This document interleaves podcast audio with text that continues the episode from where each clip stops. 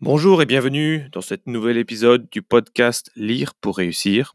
Ce matin, mon invité, c'est le pasteur Daniel Liberec. Nous allons parler de la croissance de l'Église, comment faire en sorte que les gens qui viennent à nos cultes, qui viennent à nos rassemblements d'Église, qui viennent à nos événements, euh, aient envie de revenir, aient envie d'aller plus loin, envie de creuser, euh, de connaître Jésus-Christ.